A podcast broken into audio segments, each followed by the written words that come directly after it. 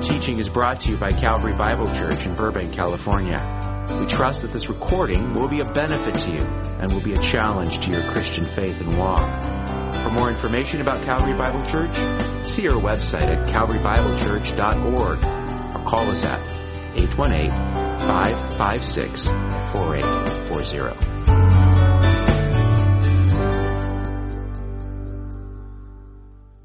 Father, we are grateful. We want to give you praise and esteem you highly for the gracious God, the merciful God you are.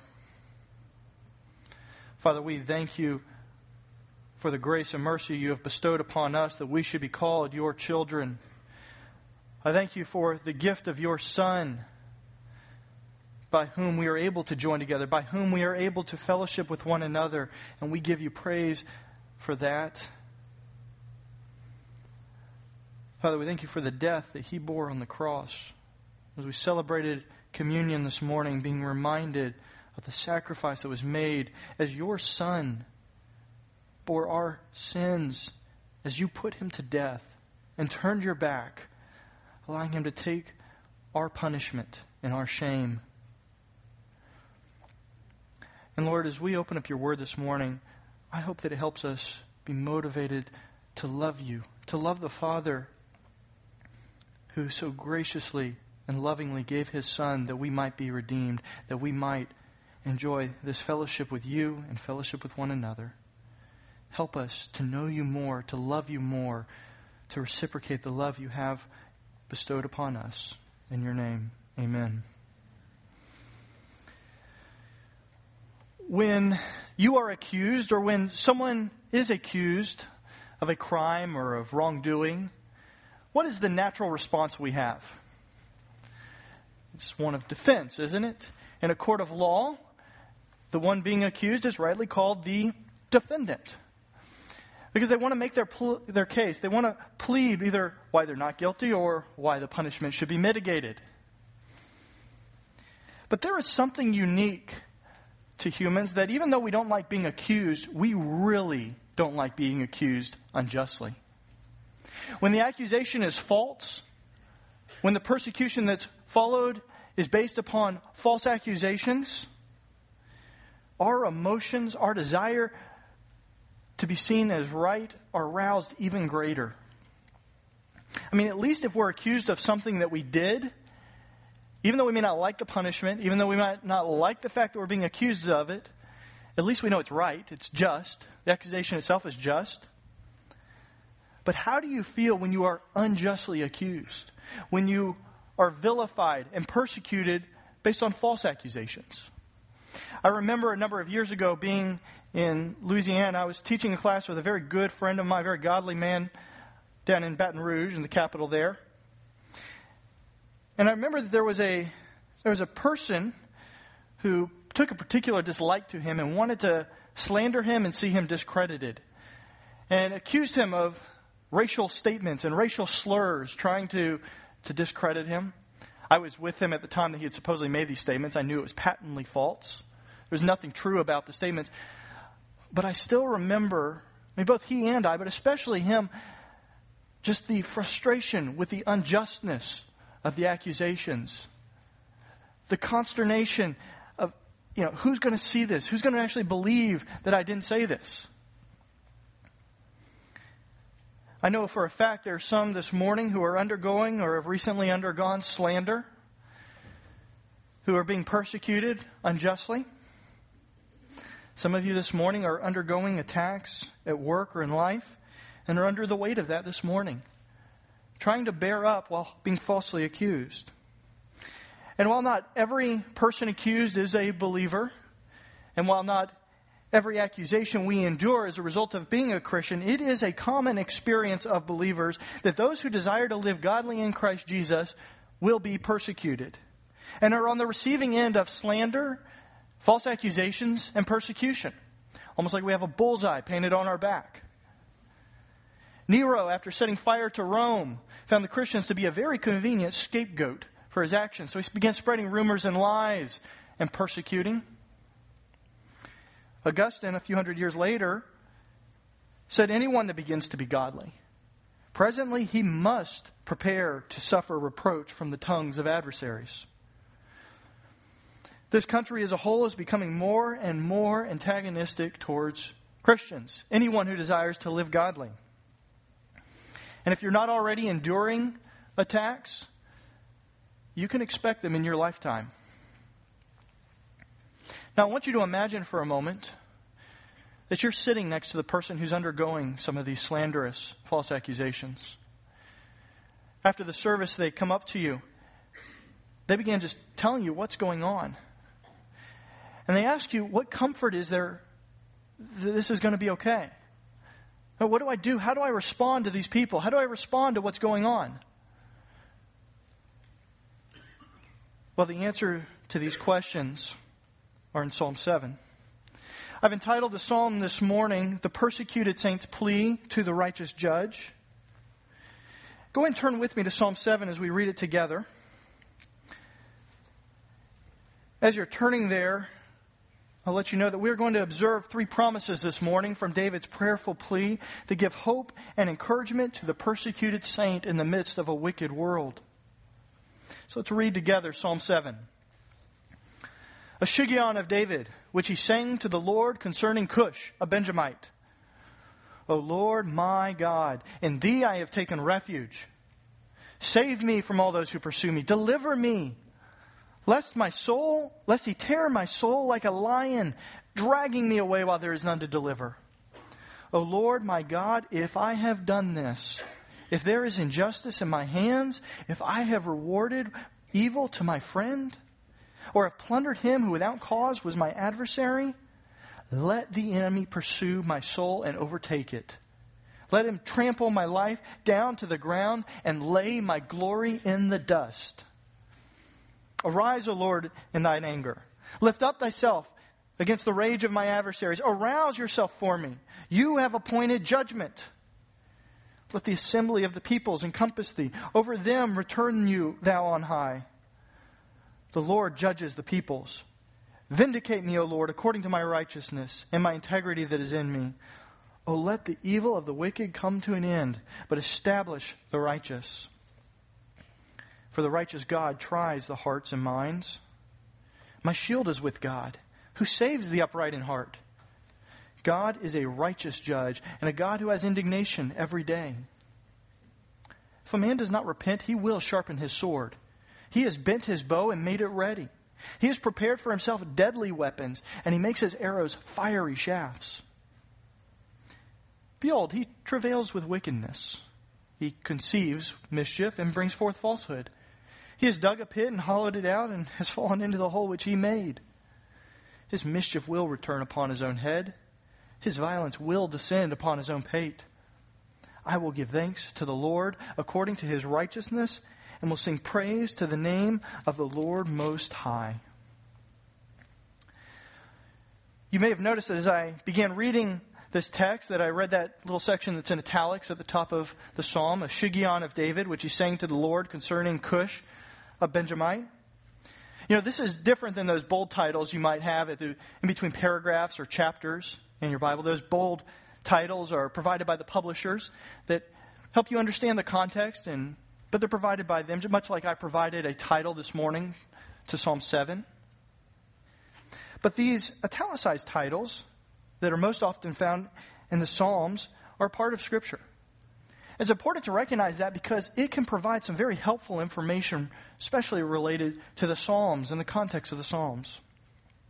In this case, it helps us to recognize that Psalm 7 is built around a very specific event or at least a very real event. It's one of 13 Psalms which refer to real and specific events in David's life. In this case, even though we know it's a very real event, the details and the time frame of when this event took place in David's life uh, is not clear. It, outside of Psalm 7, we don't have a clear indication of when these events took place. There's some different ideas that have been suggested that are quite plausible. Um, you know, given the context of David's life, there's more than one time that he was accused by adversaries and pursued. One that is suggested, suggested is 2 Samuel 16, the beginning of Absalom's rebellion. See, Absalom, his son, while plotting the rebellion against his father, would sit in the city gate and catch people on their way to go see David to plead their case. And he'd say, The king doesn't really care about you, doesn't really, not really concerned. You don't really think you'll find justice from that man, do you? And so he began to create within the heart ill will towards their king, leading to his rebellion. Another possibility is that it's the end of the rebellion in 2 Samuel 18 when Absalom is killed and Joab sends word to David that Absalom has died by the mouth of an unnamed Cushite. And perhaps David is recalling all of the events that led up to the rebellion, culminating in Absalom's death. A final context that I personally lean towards is it being an expression of those who were falsely accusing and persecuting David while he was fleeing from Saul. You know that Saul was a Benjamite. Many of his counselors and friends were Benjamites who probably didn't like the idea of this Judean youth rising to a position of prominence. And they were all too happy to feed Saul's suspicions of David by creating untrue stories, slanderous accusations. Regardless of whether this is the specific time, whether it's one of those I've mentioned, or whether it's another, the context is clear. This is a real event. David is really being slandered, and these false accusations are resulting in real persecution. The introduction also tells us that he sang. David sang. This psalm is not just a composition for public worship. This is the heartfelt cry of someone who is suffering, who sang these words directly to the Lord, who penned these while hurting. And it's in the midst of David's prayerful plea to the righteous judge that we observe three promises that give hope and encouragement to the persecuted saint living in the midst of a wicked world. The first promise we're going to look at this morning is that the Lord is the refuge of the righteous. Secondly, we'll look at the promise that the Lord is the judge of all men.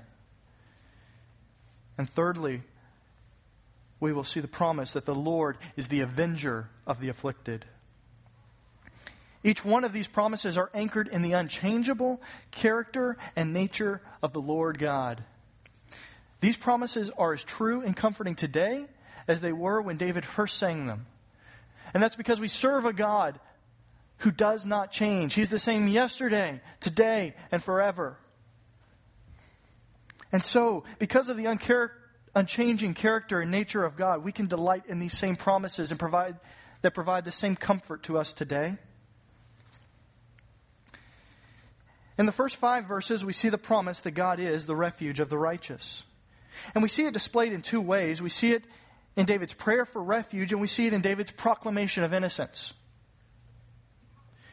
It's the first two verses of the psalm that introduce us to not only the first promise, but also to the problem that initiated David's plea to the Lord. As this psalm opens, David doesn't bother with introductory remarks, he doesn't explain what's going on. Instead, it opens with the Lord running to the Lord, with David running to the Lord as a place of refuge. It's like the child who, in the middle of the night, runs into their parents' room saying, Mommy, Daddy, help me. The child doesn't take the time to explain the context and the situation and the bad dream. He just begs for help. Help me. David will go on to explain in some detail the reason why he needs refuge, but he, he immediately begins by embracing the promise that God is the refuge, that God is his refuge. The term refuge envisions that of hiding oneself. The climate of Israel is not unlike that which we have here in Southern California. And in the middle of summer, under the intense gaze of the sun, what do you seek? Shade, shelter. And so this term is found in the context of seeking shade, seeking shelter. It's also used in the context of a hen or a bird using its wings to protect its young, to protect the chicks from the natural elements and the natural, its natural enemies. You see, David was intimately familiar with the character of God. He knew God intimately. He studied him. He knew God's word. He knew him personally. And I want you to turn with me as you see David express this idea of refuge other places. Psalm 34. I'm going to turn there with me. Take a right.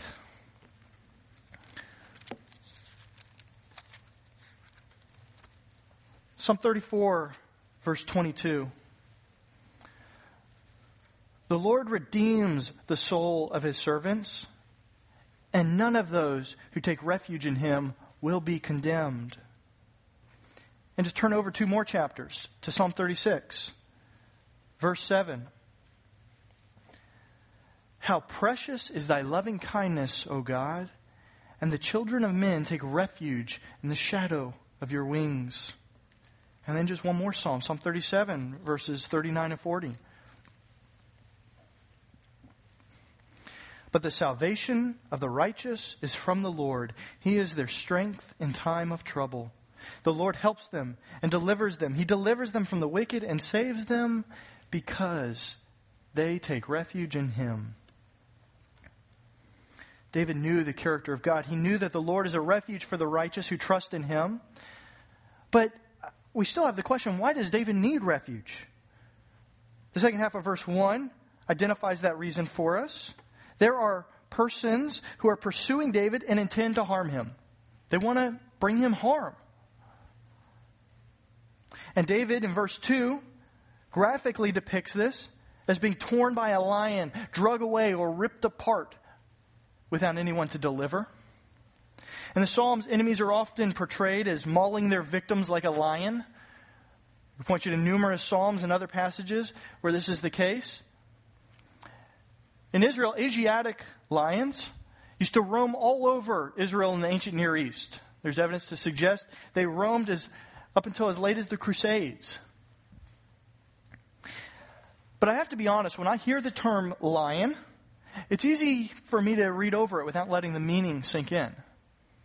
That's because a lion and a lion attack is not a part of my everyday experience. And maybe there's a few zookeepers in here. But apart from that, I don't think many of us understand the ferocity of a lion attack. I don't have to worry about a lion going after me while I'm driving down the 5 to San Diego. But let me ask you this. When David uses the term lion and the ferocity of a lion, was this an abstract idea for David?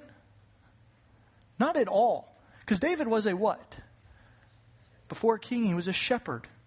And as a shepherd, in the hillside, in the countryside, Lions were a common experience.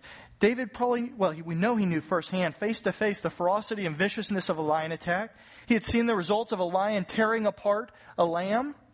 He probably knew of or had witnessed lion attacks upon persons. If you've ever watched a cat tear up a mouse that it's been playing with, when it gets ready to enjoy that little snack, it can actually be a pretty gruesome ordeal as it begins to disembowel and dismember and rip it apart. And that's just on a miniature scale. As a shepherd, David knew the danger that would befall the sheep if there was no shepherd to deliver it from the hungry lion and the lonely, loneliness of that Judean hillside. Do you remember David's interaction with Saul when he went up to Saul and demanded permission to fight Goliath? Turn with me to 1 Samuel 17. When Saul begins laughing at the idea of this youth taking down Goliath, look at how David responds. We'll remind ourselves of this. David said to Saul, Your servant was tending his father's sheep. When a lion or bear came and took a lamb from the flock, I went out after him and attacked him, rescued it from his mouth. And when he rose up against me, I guess he didn't like his snack being taken away. I seized him by the beard, struck him, and killed him. Your servant has killed both the lion and the bear, and this uncircumcised Philistine will be like one of them, since he has taunted the armies of the living God. David's description is pretty amazing here. I mean, he, he glosses over the fact that with his bare hands, he grabbed the mane of the lion, struck him with his hands, and killed him. I don't know about you, but I would have been running. I wouldn't have been staying to fight with my bare hands. But he, he mentions it as if it's no big deal. And yet David knew how vicious, how ferocious the lion attacks were. He knew the harm that would befall the sheep, and that's why he ran after that lion. And David describes his action of going after a lion, and he uses what term? He says he did what for the lamb? He rescued it, right? It's the same Hebrew word that can also be used for save. In fact, it's the same word that we find in this verse where he says, Save me from those who pursue me. David knew that without the shepherd to rescue the lamb, there was no hope for the sheep. It would be torn apart, dismembered, ripped apart by its adversary, the lion. And so David calls upon God to do what he has promised, to act according to his character, and to rescue him, to save him from the enemy. I like this psalm especially because it does not contain the hopelessness in the face of slander of persecution. It does not in, uh, introduce or begin with hopelessness. From the very beginning, we see the confidence that David has, knowing where his security lies, knowing from where, where his help comes from. The promise of God that He is our refuge is specifically, specifically a promise to the righteous. And we see David assert his righteousness and innocence in verses 3 to 5. The promise that God is a refuge of the righteous is predicated upon the person seeking and asking to be saved, that person being innocent of all evil.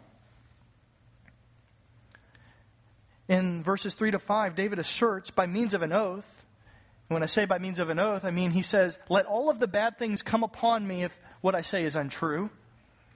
He takes this very seriously. And by means of an oath, he pleads his innocence and sinlessness in his matter in, in the matter in which he's accused to God. That this refers again to a specific event in David, David's life is made clear at the end of verse 3, or the end of the first line in verse 3. O Lord my God, if I have done this, this specific thing.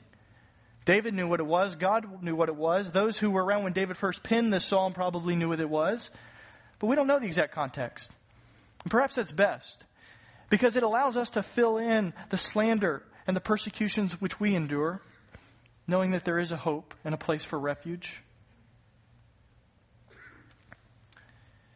While the details of the event are not described, there is clearly something David has been accused of that is slanderous, and it's aroused his enemies to seek his life. Verses 3 to 4, David pleads, O Lord my God, if I have done this, if there is injustice in my hands, if I've rewarded evil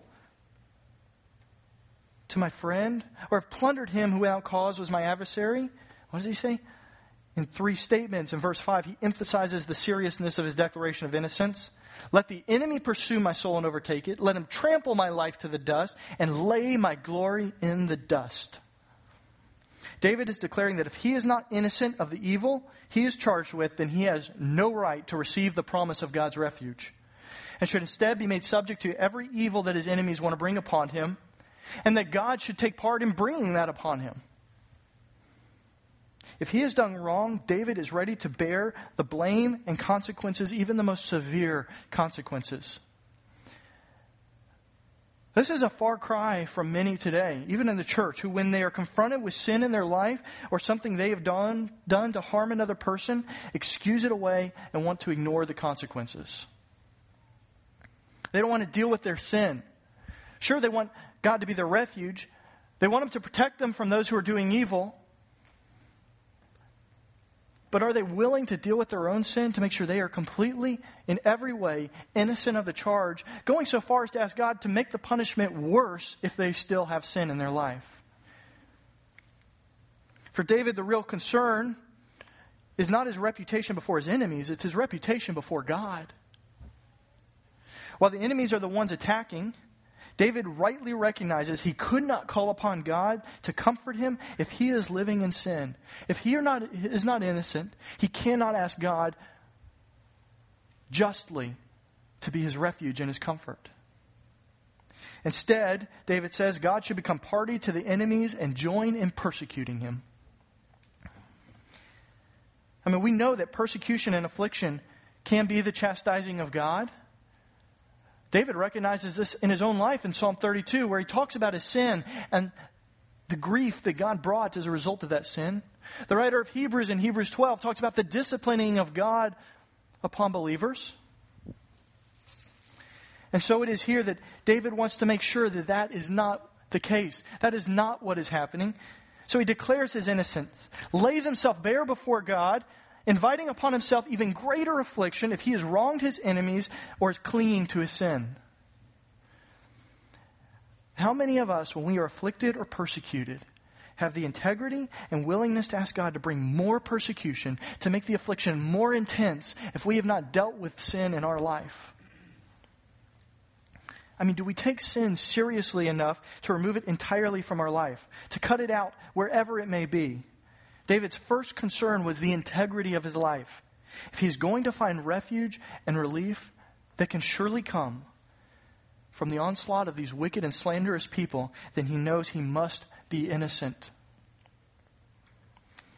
There are some sitting here thinking, in theory, this sounds great. If I seek God in innocence, having confessed and repented of my, any sin in my life, then He's going to be my refuge and my shelter. But this sounds too good to be true. Does it really mean that the slander stops? Does it really mean that people stop believing the slander? Does it really mean that the persecution immediately ceases because God is my refuge? The answer to that question is no. It, this promise of God as a refuge for the righteous does not mean that everything in the world is suddenly made right. It can mean that God deals immediately with the situation, and we're reminded of that later in the psalm, but that is not what God as a refuge means. It is a promise that God will never leave nor forsake you. It is the promise that no matter how bad the storm becomes, even if it involves death, that comfort can be sought that enables you to endure it. If you're outside in the middle of the hot summer sun and you find shade, did the sun stop shining? Well, then what's the point of the shade? It's to help me endure the sun that is shining. When a child runs to their parent, terrified of the storm, when the child is enveloped in the arms of their parent, did the storm stop? Does the child find comfort and peace because the storm has stopped blowing outside? No, he finds comfort because he believes in the character of his parents that the parent is greater than the storm. When bishops Latimer and Ridley were chained to the stake, about to be burned for their faith in God, did Latimer's words to a downcast Ridley extinguish the flames? Or did they bring comfort that allowed him to endure death as the flames leapt around him and consumed his flesh? When Stephen was being stoned by the Jews for his belief in God, did the vision of heaven stop the stoning? No. What did it do? It allowed Stephen to endure the stoning and cry out, Lord, be merciful on those who are throwing the stones at me. When David seeks God as his refuge, it does not mean the attack stops, but rather that there is comfort in the midst of the attack. That David knows he can endure whatever may come if God will be his refuge, if God will stand beside him. David penned Psalm 23 as well. Even though I walk through the valley of the shadow of death, I fear no evil. You are with me. Your rod and your staff, they comfort me. David's confidence and trust comes from what he knows about God. A child loves and trusts and finds comfort in their parent because of what they know about their parent. It is incumbent upon us. If we really desire this, we need to know our God. The greater we know our God. The more we study Him, the more we learn about Him, the, the more intimately we know Him, the greater the comfort becomes. The greater the encouragement. The stronger our faith becomes to endure the slander, the accusations, the persecution that comes. Spurgeon said, From these verses we may learn that no innocence can shield a man from the calumnies of the wicked. And because wickedness will come, even when we are walking innocently, we have the firm promise that God is our refuge who will comfort us amidst the storm. Now, the righteous will always be the subject of persecution and slander. And while the promise of God as our refuge provides comfort, it does not necessarily ease the consternation that we feel when we see the wicked continue to prosper, does it? I mean, even when I find comfort, why, why do they get still have the position they have? Why are they the rich? Why are they still successful even though they attack me? Where is justice, God? As to this frustrating reality that David speaks, and the next promise we have from this, from this psalm that the Lord is the judge of all men. The promise that God is the judge of all men is found in verses 6 through 10. And there's really three ways in these verses that God, as judge of all men, provides comfort to David in the midst of slander and the persecution he is enduring. David is reminded that God has already appointed a judgment for all men. No one is going to escape that judgment. Secondly, David knows he'll be judged on the basis of his righteousness and integrity. And thirdly, David knows that the Lord is not deceived by men, but knows what's in their hearts and minds. Look at verses 6 and 7. These verses provide three statements. Again, these three emphatic statements provide urgency to David's plea. His plea that God would act as judge of all men. He says, Arise, O Lord, in your anger. Lift up yourself against the rage of my adversaries. Arouse yourself for me, for you have appointed judgment. David is praying for God to bring justice into action, a justice that God has already decreed. Again, this comes from knowing God and so he knows it's already been decreed. David is praying, he's reminding himself that God will deal justly with all men. At the end of verse 6, David shows that he is asking for nothing but what God has already said he will do. Calvin helps to remind us that this is the rule which ought to be observed by us in all of our prayers. We should in everything conform our request to divine will, just as John instructs us in 1 John 5:14. And it's there that it says, if we ask anything according to his will, he hears us. But what is this judgment that has been appointed? While we don't have time this morning to look in depth at all of the judgments of God that have been appointed, we are reminded in Acts 17:31 that God has fixed a day in which he will judge the world in righteousness through a man whom he has appointed. And Paul adds to that in Romans 2, 5 to 6. But because of your stubbornness and unrepentant heart, you are storing up wrath for yourself in the day of judgment and revelation of the righteous judgment of God, who will render to each person according to his deeds. Because God has already appointed judgment in verse 7, David asks God to assemble the divine courtroom and seat himself on high as judge. He says, Let the assembly of the peoples encompass thee. Over them return thou on high. This is courtroom language. David calls for the heavenly courtroom to be arranged, to be set up, so that he might plead his case. And that leads us to the, the second part of God is the righteous judge, the judge of all men that provides comfort. We see the comforting reminder that not only is God's judgment already appointed for all men, and so thus none will escape it, every man will be judged, whether in this life and the next, or just in the next life. We see that judgment is on the basis of each person's righteousness. We see that in verse 8. The Lord judges the peoples. Vindicate me, O Lord, according to my righteousness and my integrity within me. Now, David was pretty amazing guy. Man who's described as a man after God's own heart. But he was also a pretty horrible guy. Let's be honest. He was an adulterer. He was a murderer. He was a pretty horrible father. So, what gives this man the ability to make such a self righteous statement that, judge me according to my righteousness? The answer to that is that this righteousness, though possessed by David, is not something David earned through his life, through his actions. Turn with me to Romans 4.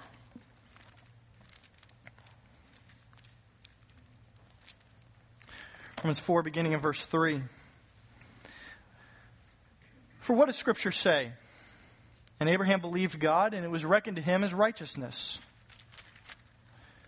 Now, to the one who works, his wage is not reckoned as a favor, but as what is due.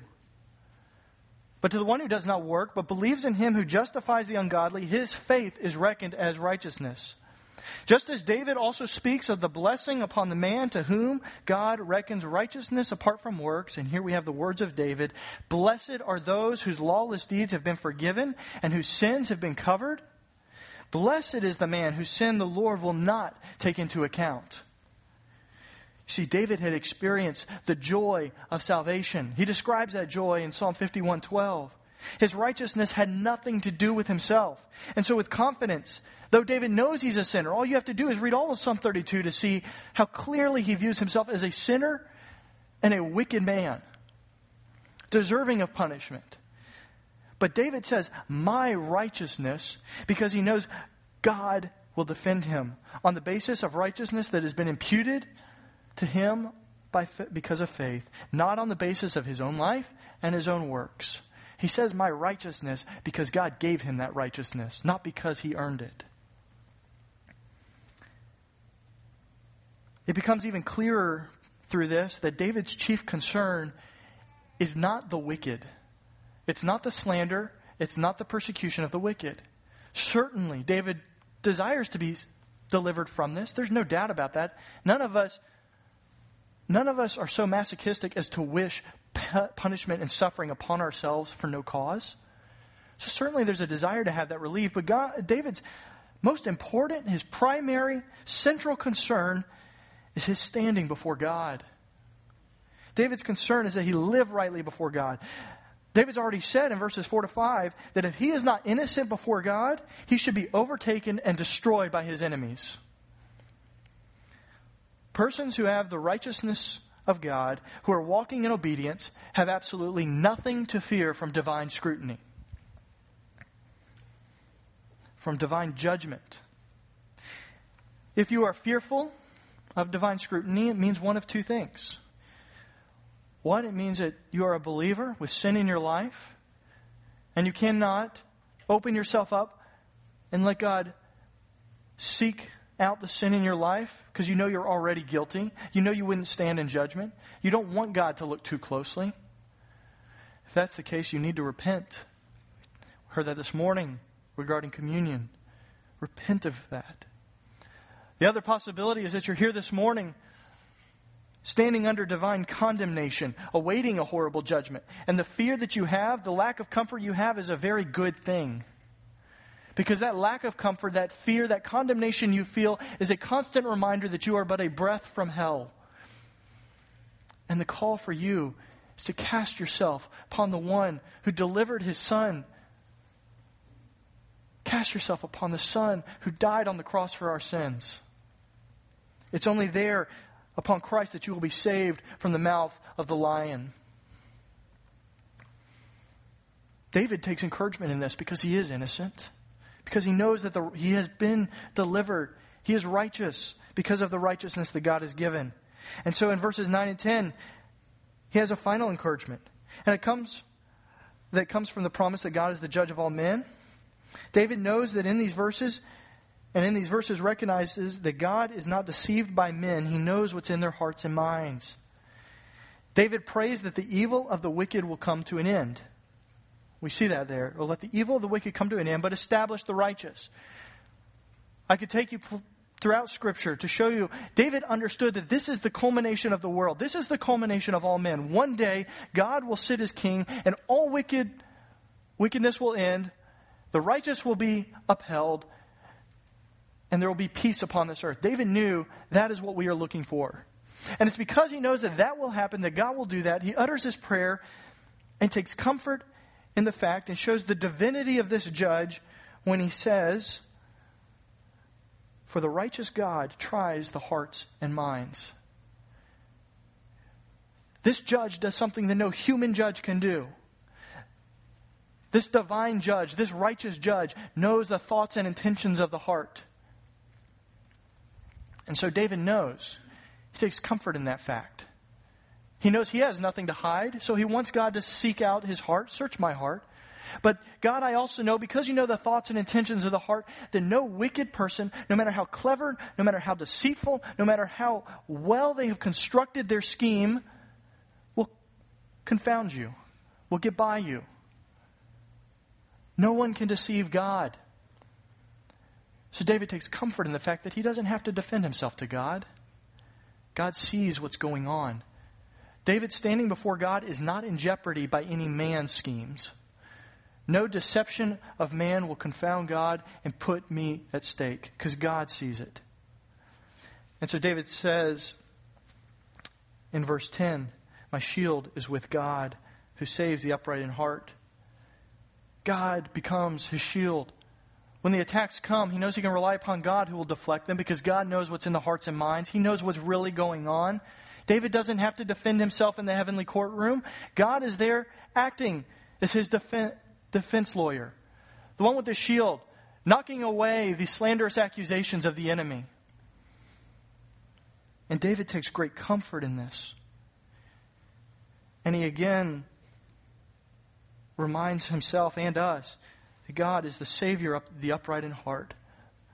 Reminds us of the need to not only confess our sins and be saved eternally, but to be innocent in this life of any evil.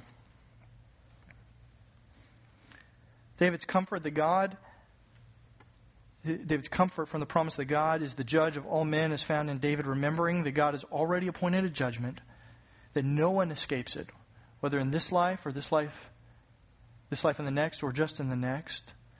David knows he'll be judged on the basis of righteousness that is given through faith. He praises God that it's not because of his works. David finds comfort that the Lord is not deceived by men, but the righteous judge knows the heart and the mind. We've looked at two of the promises that give hope and encouragement to the persecuted saint. The promise that the Lord is the refuge of the righteous, and the Lord is the judge of all men. We're now going to turn our attention to a third promise the promise that God is the avenger of the afflicted. This is found in verses 11 through 16. Verse 11 reiterates what we saw in verses 6 to 10 that God is indeed a righteous judge. He is a just judge. And it goes on to say that because he is a righteous judge, because he is a just judge, he is indignant every day. A righteous God takes offense. His anger is riled every single time he sees wickedness happen. And how often does wickedness take place? Every day. And thus we have a righteous judge who is indignant every day. This, David knows, is just an expression of the world in which we live. That evil is perpetrated every day. The encouragement here begins by remembering and reminding ourselves again that it does not go unnoticed. Not only is judgment appointed for all, all men, but wickedness that goes on, no matter where in the world it takes place, God notices it and and it creates indignation.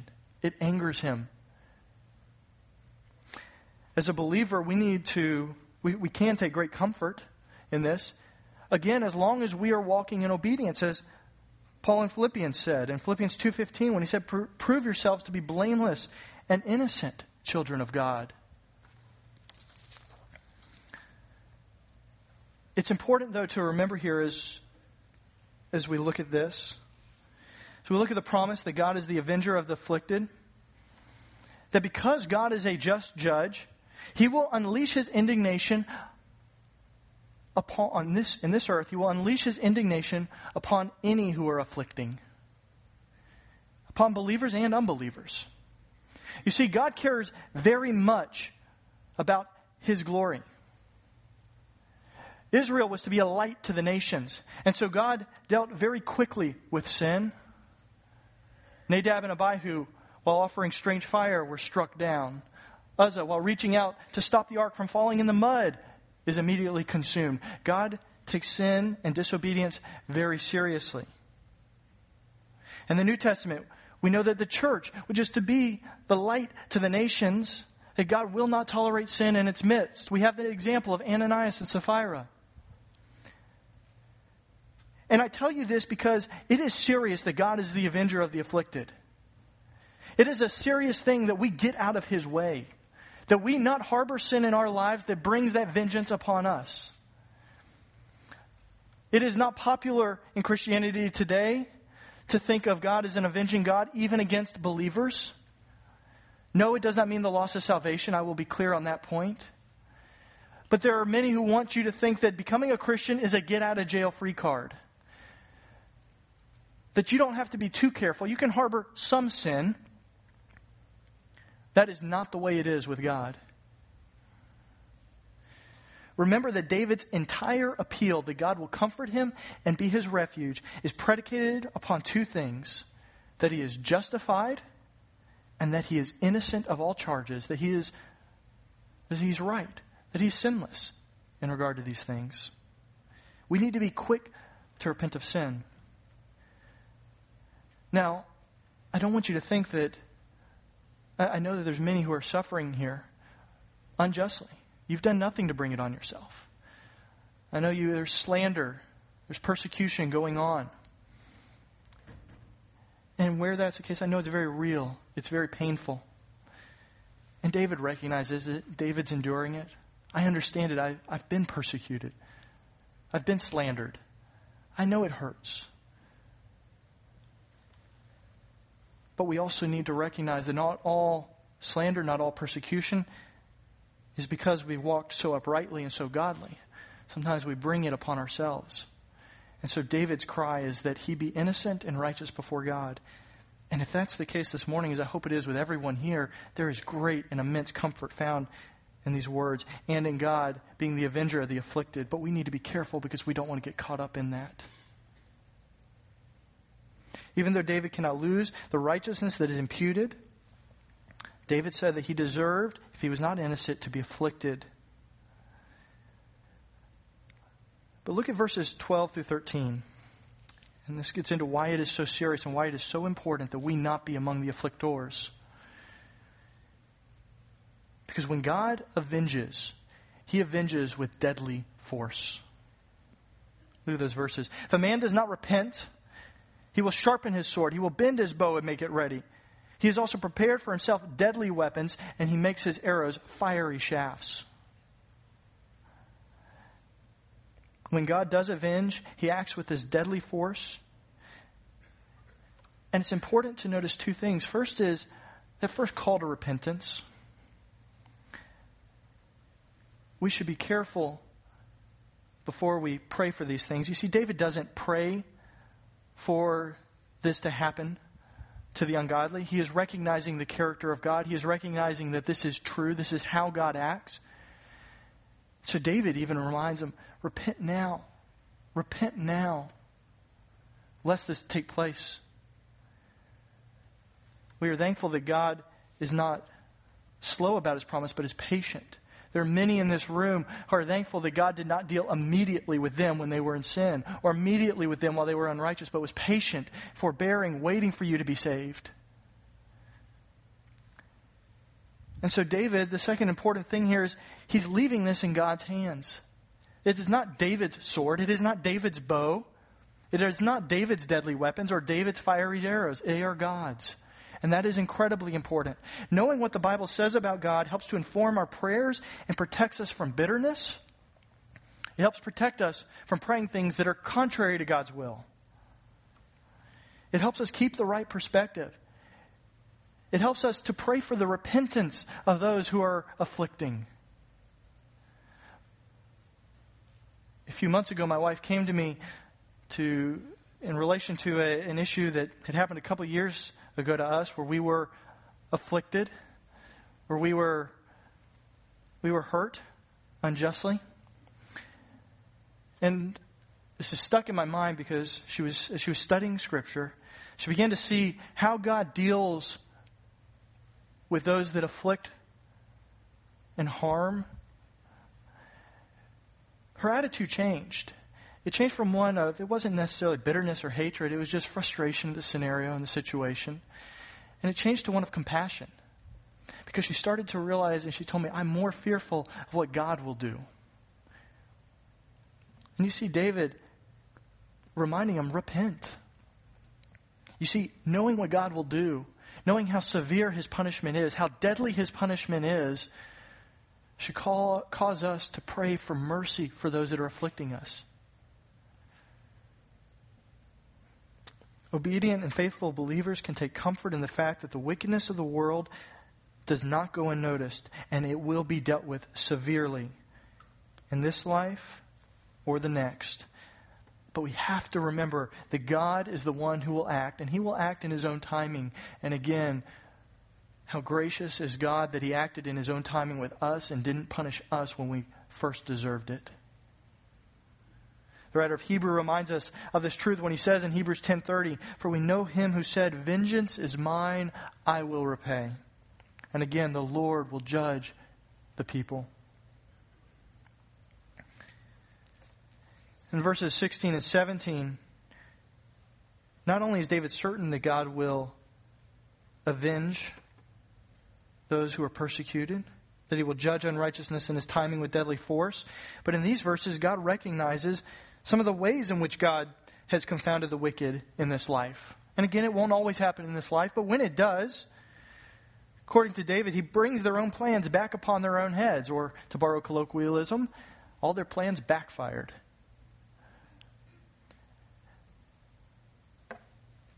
David expresses how those who create plans to cause trouble against the righteous frequently find that it does not produce its intended result.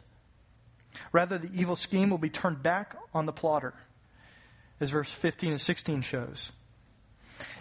And I'm certain, I have no doubt that if we got together and started talking about circumstances in our lives, the lives of people we know, we could come up with a number of examples to show how this is very true, how God has dealt with evil by causing their own wickedness to come on their own heads.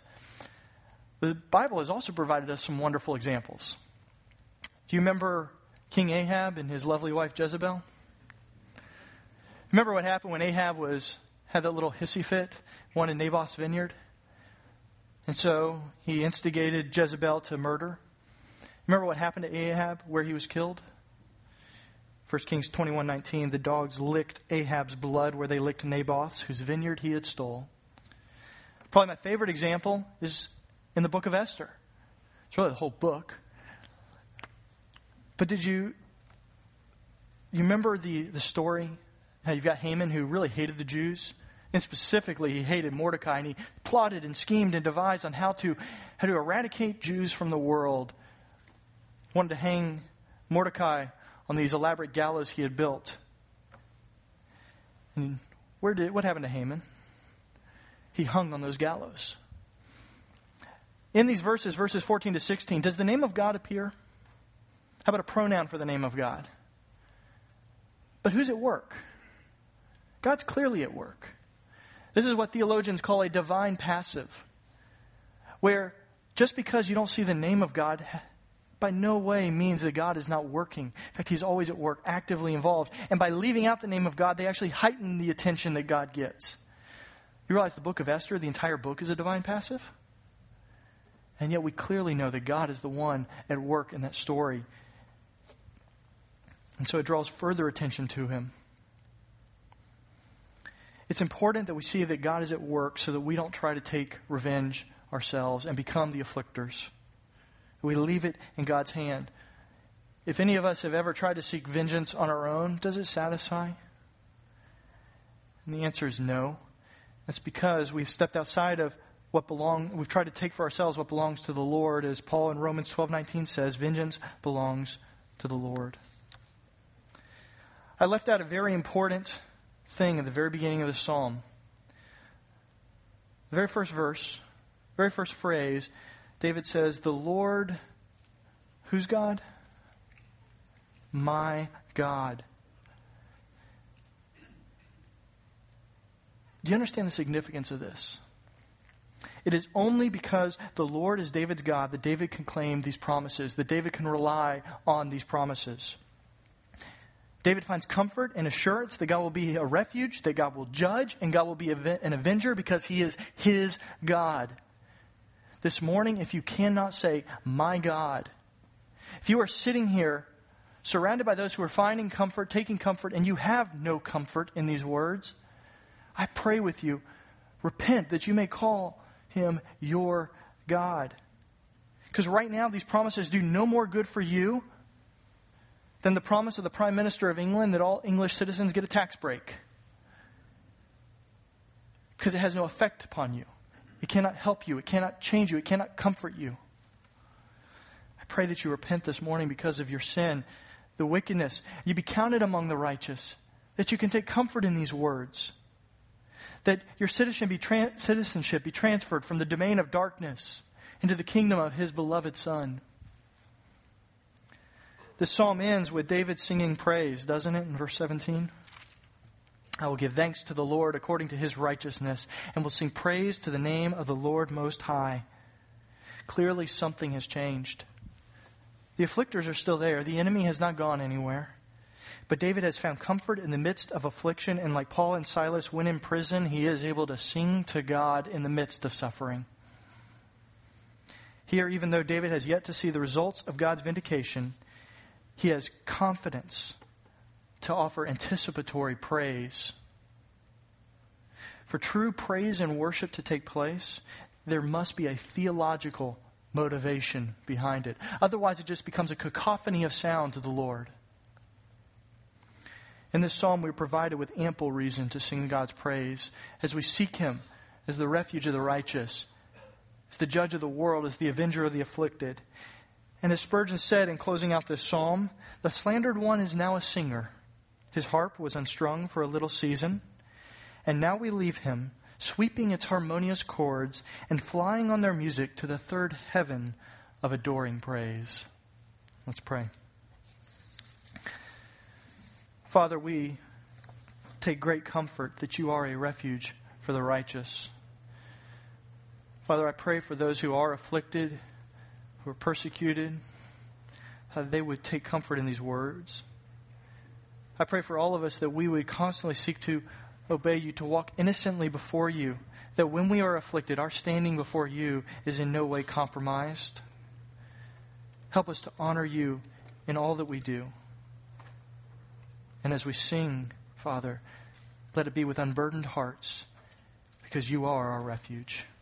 Amen.